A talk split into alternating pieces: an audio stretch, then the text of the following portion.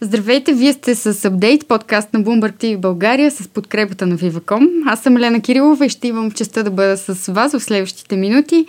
След като всяка събота и неделя обичайно ви информираме от малки екран за най-важните неща, свързани с технологичната индустрия, дойде време и да се насочим към един нов за нас формат подкастите, така че ще можем да сме заедно и в моментите, в които имате нужда от по-кратко съдържание, пътувате или сте като цяло в движение.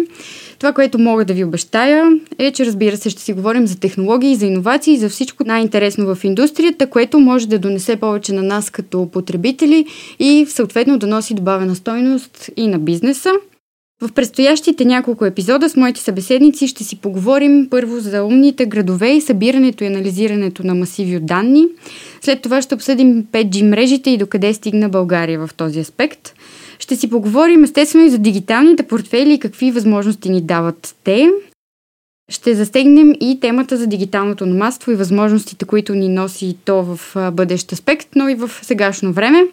Днес ще се разходим преди всичко по улиците на умния град. Преди това обаче нека си кажем няколко важни неща за него, за да очертаем контекста, в който ще се движи разговора с моя събеседник.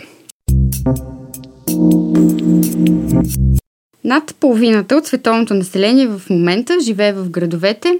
Още 2,5 милиарда души се очаква да се преселят в по-големите населени места до 2050 година. Това ще представлява огромно предизвикателство за абсолютно всички. Ще увеличи търсенето на технологични решения, но ще увеличи и това на бързи и свързани услуги за справяне с кризи при спешни ситуации – Очакванията на Макинзи са, че тази година индустрията за умни градове ще достигне 400 милиарда долара. В тези интелигентни градове посредством множество сензори и услуги ще се събират огромни масиви от информация, които ще се анализират, а на базата на тях пък ще се взимат важни решения за управление на населените места. TechNavio от своя страна очаква, че през 2024 година индустрията за големи данни ще достигне 142 милиарда долара. Само тази година ръстът на този пазар ще е над 9 на 100, а пък един от ключовите двигатели на всичко това ще са все по-големите инвестиции в умните градове. За какви инвестиции говорим точно? Според най-новата прогноза на компанията за пазарни проучвания IDC, глобалните разходи за инициативи, свързани с умни градове, ще достигнат почти 124 милиарда долара през 2020 година, а това ще представлява почти 19% увеличение на годишна база. Сега имам удоволствието да посрещна първия гост в апдейт, подкаста на Bloomberg TV България. При мен вече е експерта по киберсигурност Спас Иванов. Здравейте и добре дошли. Здравейте, добре заварили. Много благодаря, че приехте поканата да бъдете първия гост в апдейт. Моля, представете се накратко. Най-напред успех на апдейт. Благодаря. А, казвам се Спас Иванов, занимавам се с киберсигурност вече 15 години, което е нали, един достатъчно дълъг период в съвременния бранш наречен сигурност. А, ежедневието ми минава в общи линии в, в това да, да подпомагам клиентите ни на компанията, в която работя, да се справят с различни предизвикателства, свързани с сигурността. В момента това е изключително наболяла тема, а, така че за мен ще е удоволствие да, да пренеса с нещо полезно за разговор. С а, сигурност ще има много какво да си кажем за сигурността в умния град. Да. Преди всичко обаче ми се иска да ми кажете за начало какво си представяте вие като умен град, тъй като по-рано си говорихме, че сякаш няма обща концепция за това нещо.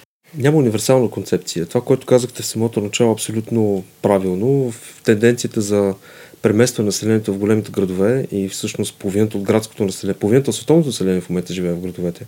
Така или иначе, тенденцията ще се запази през следващите 20 до 50 години, според проучването на различни организации, но не като цяло, което поражда със себе си огромни проблеми пред градската управа. На всеки един град, независимо къде се намира той, да започнат с логистиката, т.е. транспорта, образованието, с това как се доставят храни, вода, лекарства, енергетика, как се управлява всъщност обществения транспорт и трафика и всичко останало, колкото повече се увеличава населението, толкова повече традиционните решения спират да работят, тъй като те са базирани на някакъв повторяем модел, който може да е бил изцяло грешен или пък вече да не е актуален. Затова с умните градове всъщност идеята на тяхното съществуване като цяло е да изследват поведението на засегнатите участници в един процес, независимо да дали са хора, обекти, природа и така нататък, и да взимат решения базирано на тези факти, които в момента се случват в реално време. Но наличието на всички тези проблеми в крайна сметка може да доведе и до страшно много иновации, което може да даде тласък на технологията. Абсолютно така. А, например, в а, това, което си говорихме преди предаването, Sidewalk, една компания, която е дъщерна на Google, сключи споразумение с община Торонто да направи умен град в Канада по своя собствена концепция, която е революционна и безпредседентна до момента. Едно от технологичното нововведение, което е предвидено, например, е всички сгради, които се построяват сега по повод одобрението на този проект, да бъдат снабдени с специализирани тунели за доставка на храни и стоки от роботи, които специално ще бъдат създадени само за този проект. Не дронове, повтарям, роботи, които се движат под земята без да създават шум, без да създават трафик, без да създават никакво замърсяване, което ще реши много голяма част проблема, съответно, с пазаруването, с доставките, с скупчването на много хора на едно място. А, за сега това е в процес на, на създаване. 1,3 милиарда долара, както казах, е готов да инвестира Google в тази инициатива. Очакваме да видим какво, какво ще се получи в крайна сметка тъй като в Канада пък се поражда другия голям проблем, за който ще говорим по-късно, че хората започват да се замислят дали да се преселват в тези градове, тъй като се притесняват от и това, че техните данни ще бъдат събирани обработвани по начин, който на тях може да им хареса. Тоест, възможно ли е наистина, когато един технологичен гигант се насочи към подобен проект, това да бъде някакъв вид заплаха и притеснение за хората от гледна точка опазването на личните им данни? Категорично, тъй като технологичният гигант, който да е той, независимо дали става въпрос за водещите компании в областта на Big Data, като IBM, Microsoft, Google, Apple и така насетне, а, за да тръгнат да инвестират милиарди от парите на своите акционери в умен град, те трябва да печелят от нещо. Печалбата най-често се формира от това да можеш да продаваш правилно информацията, която си събрал на хората, които искат да я купят. А хората, които искат да я купят, в общия случай търсят профили, които в крайна сметка по тяхното съдържание биха могли да ви продадат нещо или да ви предложат нещо, което струва пари, да извадите нещо от джоба си. Така че, безусловно, смятам, че когато технологична компания стои зад проект за Туменград, то със сигурност би трябвало първата лампичка червена, която трябва да ви светне е, че вашите данни всъщност тук нататък ще бъдат употребени по начин, по който те сметнат за правилно, не който вие сметнете за правилно. А кой е правилният начин предвид всички критики, които технологичните гиганти поемат в момента? Значи, говорили сме много пъти на темата в различни предавания, в различни медии, че в крайна сметка хората ползват купища безплатни услуги от технологичните гиганти, за които не бъркат джоба си по никакъв начин. Независимо дали се говорим за Google, за Facebook, за Apple, за Microsoft и така насетне. А, някой трябва да плати сметката. И сметката плащаме ние с нашите данни, тъй като в крайна сметка тези технологични гиганти трябва по някакъв начин да се издържат. Издържането идва от там. Колкото повече данни постъпват, толкова по-правилни са профилите, които те изграждат, толкова по-прецизно те ги продават на рекламни, съответно за рекламни цели на други компании, които ги търсят. Съответно, когато успеваемостта на тези компании е по-голяма, те са склонни да плащат по-високи пари което пък е двигател за това профилирането да е още по-подробно и още по-точно и всъщност се завърта едно колело като лавина буквално по склон и се получава ситуацията в момента. Виждаме, че в Съединените щати има все по-големи призиви гиганти като Google да бъдат разделени именно поради факта, че събират твърде много информация. Възможно ли е това да реши до известна степен проблема по-малки компании да събират данни за потребителите? Ако говорим за умните градове, в контекста на умните да. градове, а, има в момента три основни концепции, които се налагат. Аз лично съм привържен на трета, това ще спомена какви са и трите. Първата концепция е, когато голяма технологична компания застане за проекта на град. Вече изборихме какви са недостатъците, тя трябва по някакъв начин да печели, респективно вие си давате доброволно или не информацията, която генерирате, живейки в този умен град, на тази компания да обработва по начин, по който тя намери за уместно. Втория начин е самите общини където тези умни градове да бъдат, които тези умни градове ще бъдат управлявани, те да съхраняват, обработват и дават достъп до тези данни по някакъв определен а, алгоритъм. Което обаче поражда много голям скептицизъм, особено в хора с моята професия, тъй като общините и държавните органи като цяло са печално известни в целия свят с а, лошата хигиена на тема киберсигурност, с а, слабото обезпечение на кадърен персонал, да го кажем нали, най-простичко и а, нали, възможността съответно да има течове на данни от такъв тип управление, а, по-скоро се разглежда като почти 100%, а не дали ще го има изобщо или не. Третия подход, който се налага в световен мащаб, това е една изключително иновативна идея, всъщност е да бъдат създадени специални компании, обществени компании, по подобие на речем водоснабдяване, канализация, електроразпределение, градски транспорт и така нататък, публични компании, които да са в крайна сметка собственост на жителите на града, да не са община, може да участват частни компании в нея, разбира се, които да бъдат създадени специално с тази цел, които да имат много ясни правила, кой по какъв начин ще достъпва данните, да предлагат само единствено анонимизирани данни, никакви други.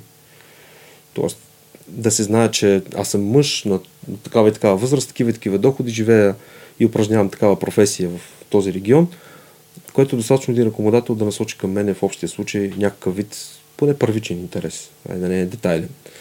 А, но анонимизацията на данни, което се налага всъщност и по европейски законодателства от рода на GDPR, е нещо задължително.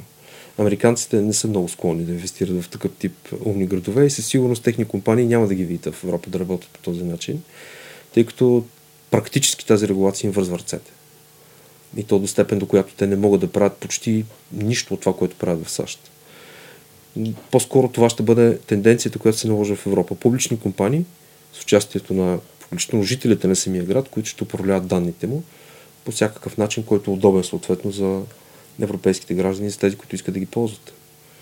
Тази сутрин четох един изключително интересен пример за това какво би ни донесла свързаността в един умен да. град.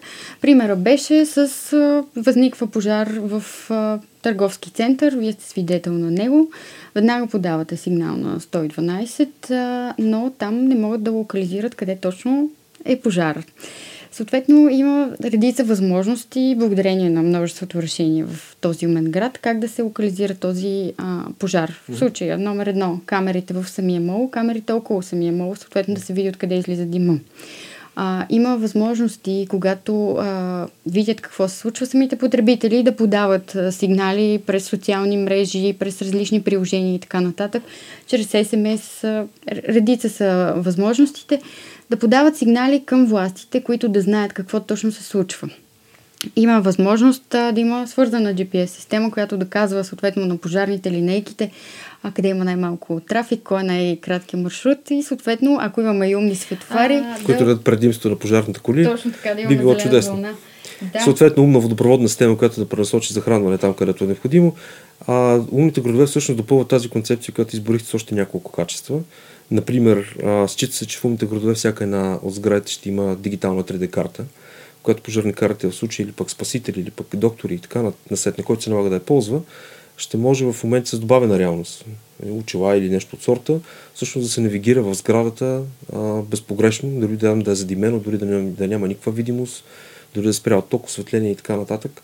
Така че а, само могат да се надграждат и да се допълват, но основата да, да има въобще смарт, смарт градове е да има множество сензори, датчици и данни да се събира практически от всичко, което може да генерира данни. Няма значение какво е което поражда голям проблем с инфраструктурата, защото, например, старите европейски градове, западната култура, особено тези, които не, Франция, Италия, Германия, които в общи линии са някои от тях си паметници на културата, а, много трудно нали, могат да бъдат а, така обновени в вида, в който на технологичните гиганти би им се, би им се искало. И тук 5G всъщност държи ключа за това дали и кога ще се появят първите истински смарт градове тъй като в крайна сметка това ще отвори вратите към технологии, които свързани с управление на трафика, с лицево разпознаване, с управление на доставките, с логистика, с управление на замърсеността на въздуха и с автоматично изключване на дадени региони от, от, от, от уличния трафик.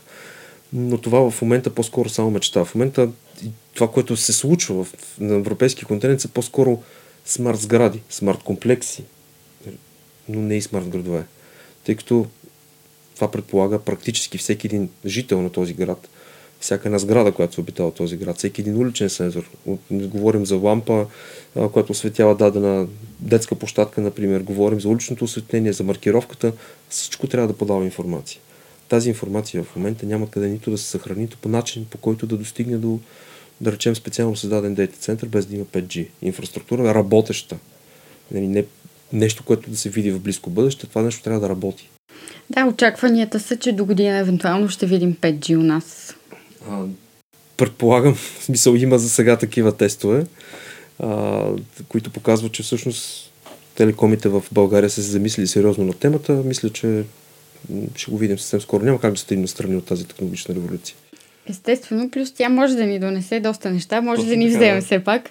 А, трябва да има баланс в тези а, работи. Като цяло в този сценарий, който споменахме е с търговския център, къде е най-слабото място? Кое е най-уязвимото звено? Ми най-слабото място в общия случай, а, отново казваме, начина по който тези данни ще бъдат достъпвани от трети страни, извън търговския център. Предположим, че там той е изграден с идеята да бъде смарт, с идеята да бъде а, достъпен за такива служби, начина по който службите ще възприемат тези данни, примерно пожарна, бърза помощ и други подобни, полиция, начина по който те ще интерактват с тези данни, ще взаимодействат с тези данни, за мен е малко, а, как да кажа, загадка в момента, тъй като технологично тези служби на територията, поне на Европа и в частност България доста, доста, доста назад. И се знаете какво е нивото. В общия случай не просто на хората, които работят вътре, на техниката, с която те работят. Хората ще ги научим бързо.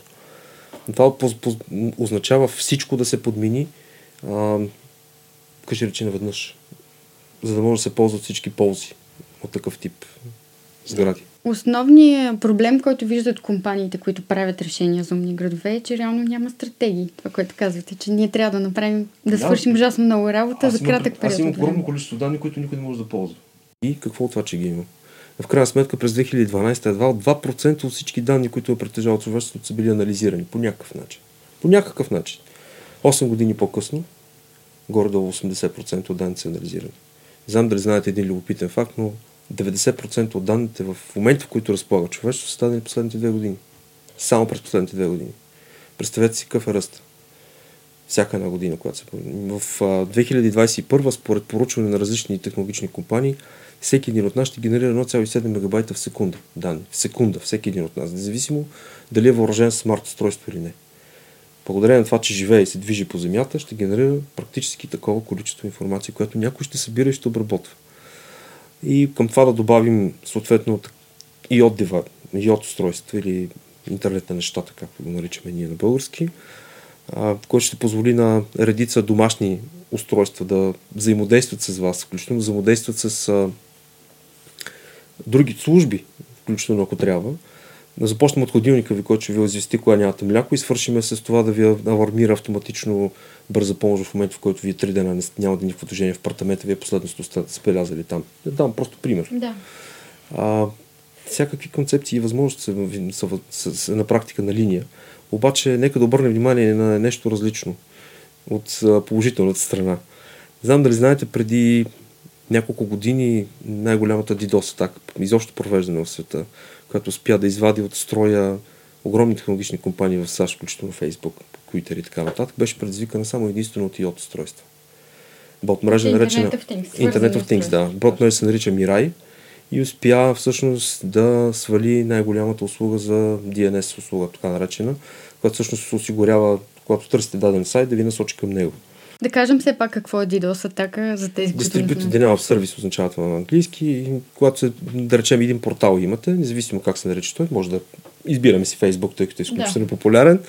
А, към facebook.com като, като портал, който е наличен онлайн, той има определен капацитет, който може да обслужи а, за единица време. DDoS атаките всъщност имат за цел този капацитет за единица време да бъде превишен до толкова, че всеки следващ, всеки следващ потребител, който се опитва да свържи към портала, да не бъде обслужен. Представете си, че хиляда души трябва да излезе през една врата, която обикновено излиза 100. Или в, на стадион, или в сграда. И няма как да излязат, без да има блъскане, нали, падане и така нататък. Да. В същия, същото се случва в а, света на интернет. Буквално стотици милиони заявки има към а, този портал. Той обслужва всяка една от тях надлежно. И в момента, в който те са фалшиви, разбира се, в момента, в който истинските потребители се опитват да го достъпят, няма свободни, свободно място за тях. Това представлява общо DDoS атаката, преведено на възможно най-разбираем език, включително за подрастващи. Та тази ботнежа Мирай всъщност причини загуби в размери на милиарди долари в рамките на няколко дни. Беше, разбира се, разкрита. Беше разкрити организатори. Той в момента излежа дори дълга присъда и няма скоро да излезе на свобода. Но това е само част от, от подводните камъни. Другите подводни камъни в а, този аспект е китайския модел.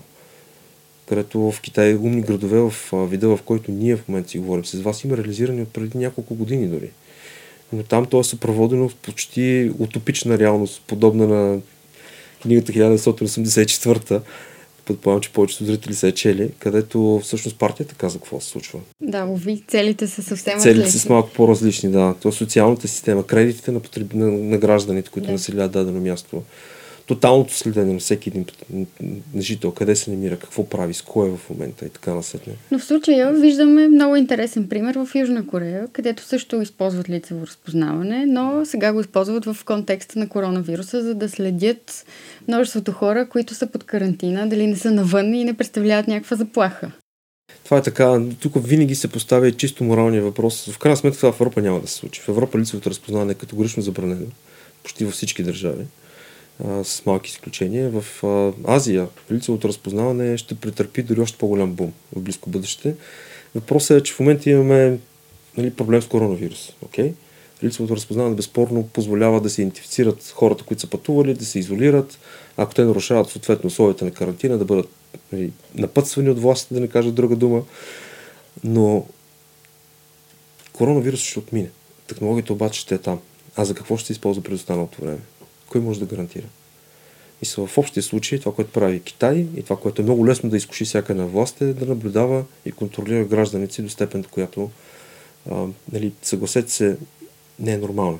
От друга страна, тези данни, които вече са събрани, ако, станат доста, ако не са достатъчно добре защитени и станат обект на киберпрестъпление, т.е. бъдат източени, то тогава нали, сеща, че това отваря кутията на Пандора за всякакви видове интернет шантажи, изнудване, а, да речем фишинг, нали, различни неща, които биха могли да накарат потребителите да съжаляват горко, че въобще са участвали в такъв експеримент.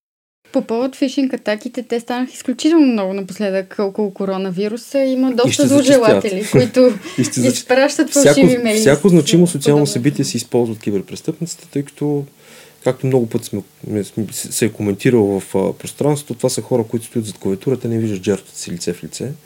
Тоест чистата човешка емпатия липсва в случая. А, не разпознава дали мамет възрастен господин, който едва преживява със средства, които има, или пък, а, да речем, младеж, или каквото и да било в, в, в, този контекст. Така че тази, как да кажа, безнаказаност, тази безличност, която те работят, им позволява да се възползват практически от всичко. Те тръгнаха първите а, подобни неща от, а, още от Олимпийски игри преди време, когато по повод нали, спортни събития се използваше а, за, за, за фишинг. Сега в момента коронавируса просто е черешката на тортата. Изключително е интересно е колко са поляризирани мненията за подобен тип технологии. В последните дни много се говореше за една китайска компания, която е развила до такава степен изкуствен интелект, който се грижи за съответното лицево разпознаване, че познава хора, които вече носят маски. Mm-hmm. В същото време обаче виждаме страхотни примери а, за видеонаблюдение, които целят опазването на реда в градовете. Имаме такъв пример в България, във Враца общината направи проект с Viva.com за инсталирането на камери за видеонаблюдение в града, които следят съответно горещи точки в града, където има струпване на повече по-проблемни зони, са така да ги кажем. Възгледа както с един нож, който използвам всеки един ден, нали, можем да заколим някой, може да си отрежем хляб, за да се нахраним. Така че безспорно, това, което казвате е един прекрасен пример за, да речем, въвеждането на тези технологии с добра цел. Това, което искам аз обаче да кажа, понеже в нашата професия на киберсигурност ние трябва да сме леко параноици, малко повече, отколкото може би другите хора, а, ние нямаме против изграждането на умни градове, дори, дори, дори обратното. Колкото повече данни се събират, толкова по-качествени анализи ще бъдат направени. Това за нас също е много окей. Okay. Единственото, което ни притеснява, е, че няма регулаторен механизъм, който да каже стоп, тук трябва да спрете, не може повече. Когато преминете тази бариера, нещата отиват извън контрол. И тази бариера не е ясна поне не е ясна навсякъде по света. В Америка бариерата е една, в Европа е коренно различна, в Азия на практика бариера няма. А, Япония и Северна Корея, а, извинявайте, Южна Корея правят чудеса отново с такива смарт устройства. В крайна сметка, къде е точната граница? Кое е общество? Колко е съгласно обществото да даде от себе си? Това е единственото ми опасение. Ако ние всички се обединим, че тези данни ще бъдат използвани за нашето по-добро бъдеще и бъдещето на децата ни, по-чисти градове, нали, по-зелени места за живеене, аз съм напълно окей. Okay. Но коя граница не трябва да бъде прекрачвана? Ако само това дефинираме, Аз съм съгласен и в момента събирам, в момента съм предоставил на почти всички технологични компании, които ползвам техни инструменти, да събират данни за мен, каквито пожелая, за да мога да разбера в крайна сметка техните алгоритми как работят. Колко са правилни, колко, колко не са и в интерес наистина съм чуден колко добре се правят, особено последните няколко месеца. През май миналата година беше въведен GDPR и е даван като пример за по-миналата начин... Даже. По-миналата, точно така. Благодаря за бележката. И е даван като пример за начин за опазване на данните на потребителите. Е, доколко се спазва, доколко не е друг въпрос, разбира се. Има ли шанс това да даде някакво предимство на Европа в сферата на умните градове, след като имаме в известен смисъл добра регулация. Аз мятам, че от гледна точка на защита на потребителите Европа има предимство пред цели останал свят, дори да е събран заедно. Регулацията в GDPR в крайна сметка е толкова широко понятие, толкова добре написан регламент, колкото и много хора се опитват да ви обясняват обратното, че а, на практика дава на европейските потребители, на европейските граждани безпредседентен контрол върху това как компаниите потребяват техни данни. И в крайна сметка се показва и се доказва, че въпреки рестрикциите, които налага този регламент, технологичните компании могат да работят и то с не по-различен успех, отколкото в САЩ, или в Корея, или в Япония, или в Китай. Което означава само едно единствено нещо. Събират се прекомерно голямо количество данни. След като може на територията на Европа да оцеляват и да ги управляват с много по-малко, защо събират останалата част? Която в крайна сметка се оказва последните няколко години Google беше замесен в колосални скандали от това, че събираше медицински картони на всички свои потребители, където може да ги намери партньорство с дадена федерална агенция, която беше забравила да опомене, че това не е разрешена активност и стигнете до момента, в който Фейсбук предостави данните на Кембридж Аналитика, така че бяха манипулирани избори, включително в Великобритания, вотът за Брекзит, много може да говорим на тази тема. Като цяло, но Кембридж Аналитика показва всъщност колко лошо сме подготвени за една истинска дигитална война. А проблемите около Кембридж Аналитика продължават. В момента Австралия съди Фейсбук за това. Кембридж Аналитика беше само една компания, която в крайна сметка стана изкупителната жертва и някакси всички усилия са насочени на медиите спрямо нея. Компанията отдавна няма. Но нейната идея, нейната технология е налична. Кой гарантира в момента, че няма още 100 или 200 или 1000 такива компании? В крайна сметка. 2016 година, когато беше вотът за Брекзит, и изборът на Доналд Тръмп, Кембридж Аналитика казваше, че има 5000 опорни точки, с които може да анализира поведението на всеки един гласоподавател. Като предрекаха, че към 2019 година те ще имат 20 до 25 хиляди. 4 години по-късно. Да. Опорни точки, т.е. разбирайте, а, това са дадени доказателства за ваши намерения или активности, които предполагат, че вашия вод ще отиде в конкретна посока. И когато ги имате за всички потребители, в крайна сметка за всички гласоподаватели. Нали сещате колко лесно е да подтикнете дадена общност да гласува в определен, а, по определен начин, както се и случи в интерес на истината. Добре, в контекста на умния град имаме огромни масиви от информация за потребителите. Кой ще носи отговорност за тях? А, аз мисля, че точно това дискутирахме преди малко. Пак казах, един вариант е да седят на технологични компании, които ще носят съответно отговорността за тях. Но това е възможно само в Европа, където GDPR предвижда такава отговорност. Втория вариант е това да се даде на обществени органи, такива, които са вече създадени, съществуващи, държава или, или община. И третия вариант е да създадат вече съвсем нови единици, които гражданите да притежават и те да определят начин и реда, по който всеки, който иска да разработи, например, приложение за, за, един, за, един умен град, трябва по някакъв начин да черпи данни от него, за да може това приложение да работи. Ето ви типичен пример, примерно да се предостави а, такава платформа за разработчици, на даден момент град, примерно този, който в момента строи Google край Торонто. Така че всеки, който желая и има съответните доказателства, одобрене от, по някакви критерии, да може да се възползва от тези данни и да работи с тях както намери за добре, за да се разшири приложението на, на данните, които са събрани. За финал ми се иска да коментираме още един въпрос. Много често се коментира как компаниите не пазят данните на потребителите. Какво правим в ситуация, в която е компрометирано устройство на отделен потребител и то подава сигнали към система, свързана с умния град. Например, подава непрестанно сигнали за пожари в различни точки на града. Интересна истината, това е една от причините, в които, поради които въвеждането на умни градове все още изостава спрямо нали, намерението, особено на технологичните гиганти, тъй като а, устройствата, които трябва да подават данни, започнете от кружките и свършите с нали, сензорите на радиаторите ви, пожарните датчици, сензорите за паркиране в молове и в, на обществени места, всеки един от тях е, ние го наричаме на нашия, на нашия език entry point, т.е. точка за, а, за активизъм. Всяко едно от тези устройства би могло да бъде в основата си входна врата към, за зловредна активност към данните в умния град. Все още няма концепция как тази информация да бъде защитена правилно. И по тази причина, една от причините, разбира се, не само тази, а, една от причините е умните градове да изостават в развитието и спрямо това, което е, например, както казах, в Китай или в Корея, където в общи линии държавата се е погрижила за инфраструктурата и нямате възможности въобще да мислите на тази тема. Така че наистина трудно е да се, трудно да се опази. Това е абсолютно валиден, валидно притеснение.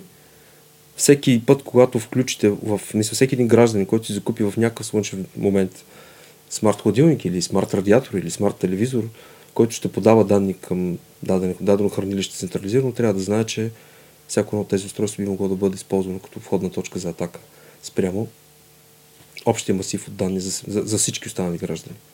Умният град е защитения град или града, който ще ни пази? Умният град е града, който ще ни пази. Защитата на, на тези данни вече е въпрос на, на малко по-друг тип разговор, който мисля, че стане доста скучен за, за зрителите, но умният град всъщност трябва да ни помогне да живеем по-добре, по-екологично, по-чисто, по-зелено и да се чувстваме по-добре, в крайна сметка, по-сигурни. Надявам се това да се случи. Изключително благодаря, че бяхте мой гост в Апдейт. С това е време да сложим край на пилотния подкаст епизод на Апдейт. Говорихме си изключително интересни неща за умните градове и за начина по който ще се пазят данните в тях. Слушайте ни следващата седмица, когато ще си говорим повече за дигиталните портфели и новите възможности, които ни носят те. Съответно, подкаста може да слушате в bloombergtv.bg, InvestorBG и в основните подкаст платформи. Чао и до скоро!